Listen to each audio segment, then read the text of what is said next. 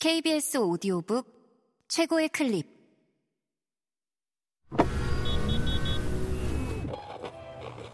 KBS 오디오북.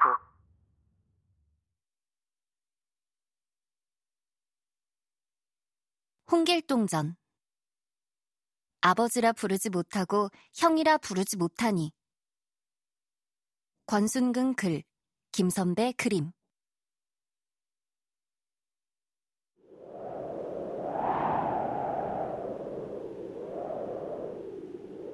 특제는 앞으로 나아갈 수도 뒤로 물러설 수도 없는 지경이 되어 길을 찾아 사방으로 방황했다.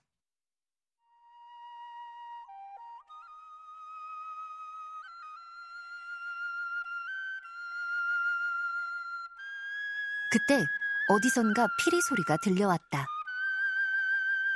특제가 정신을 차리고 살펴보니 한 소년이 나귀를 타고 다가와서 피리를 내려놓고는 꾸짖었다. 너는 무슨 일로 나를 죽이려 하느냐?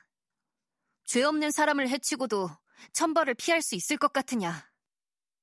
그러고는 소년이 주문을 외니 검은 구름이 호련히 일어나며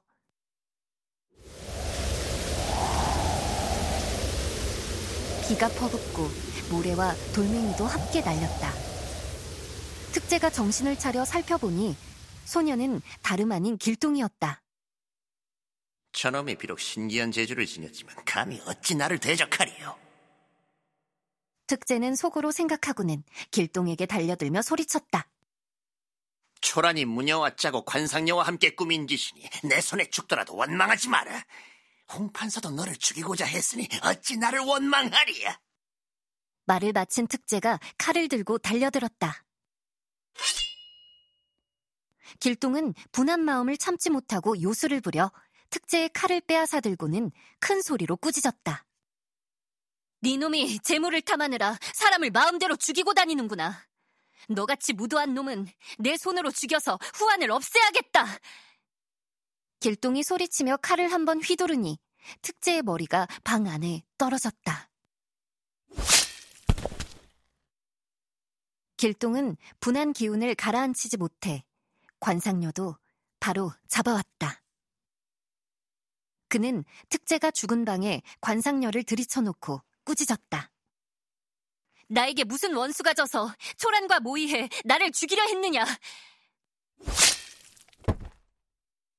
말을 마치기가 무섭게 바로 관상녀를 칼로 베니 그의 머리도 떨어져 가련하고 참혹하기 짝이 없었다.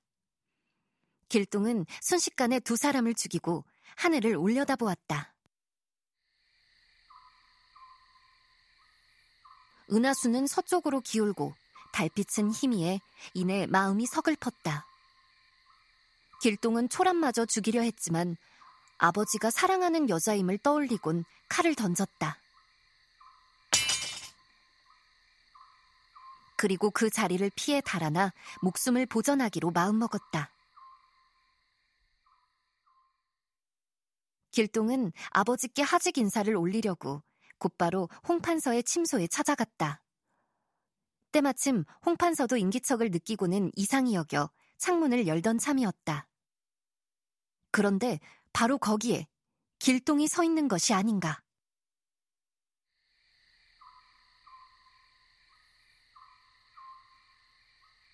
홍판서가 무슨 일인가 하여 길동을 불러 말했다. 밤이 깊었거늘 내 어찌 자지 않고 이리 방황하느냐. 그러자 길동이 땅에 엎드려 대답했다. 일찍이 부모님께서 낳아주시고 길러주신 은혜를 만분의 일이라도 갚으려고 그동안 자중하며 지내왔습니다. 하지만 집안에 의롭지 못한 사람이 있어 대감 앞에서 소인을 모함하고 심지어 죽이려고까지 했습니다. 소인이 겨우 목숨은 보전했으나 앞으로 대감을 모실 길이 없사옵니다. 예, 오늘 대감께 하직 인사를 올리려 합니다. 길동의 말을 들은 홍판서는 크게 놀라 물었다. 무슨 변고가 있기에 어린아이가 집을 버린단 말이며 대체 어디로 가겠다는 말이냐? 날이 밝으면 자연히 알게 되실 것입니다. 소인의 신세는 뜬구름과 같사오니 대감께서 버린 자식이 어찌 갈 데가 있겠습니까? 길동은 울먹이며 말을 잇지 못했고 두 눈에선 눈물이 흘러 얼굴을 뒤덮었다. 홍판서가 불쌍한 마음이 들어 길동을 타이르며 말했다. 네가 품은 한을 이제 짐작하겠구나.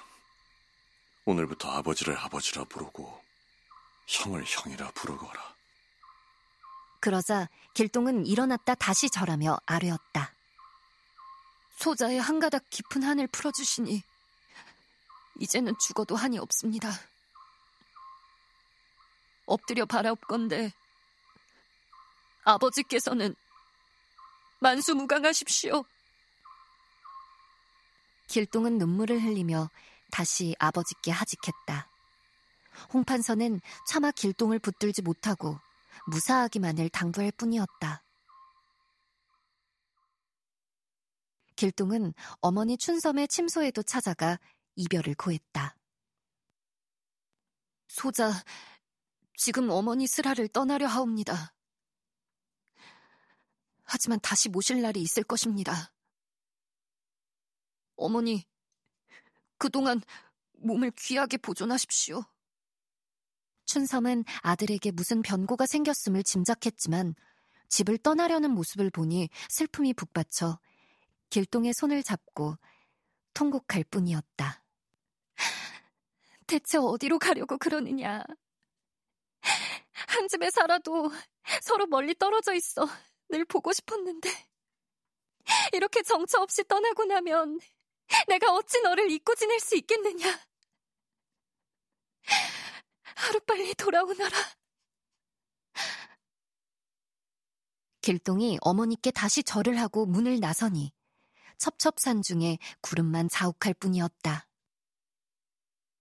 정처 없는 길동의 발걸음은 가련하기 그지없었다. 한편 초라는 특제에게서 아무런 소식이 없자 이상하게 여겨 사정을 알아보았다. 그랬더니 특제와 관상녀가 죽임을 당해 시신 두 구만 방 안에 남아있고 길동은 간데 없이 사라졌다는 것이었다.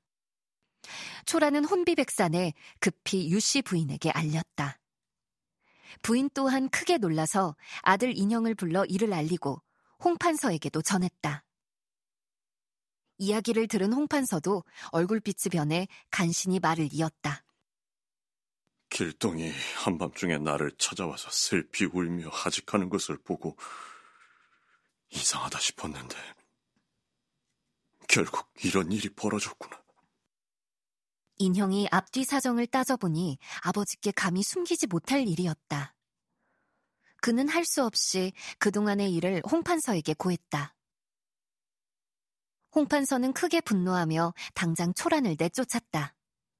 그러고는 두 시체를 은밀히 없앤 다음 종들을 불러 이 일을 절대 입 밖에 내지 말라고 당부했다.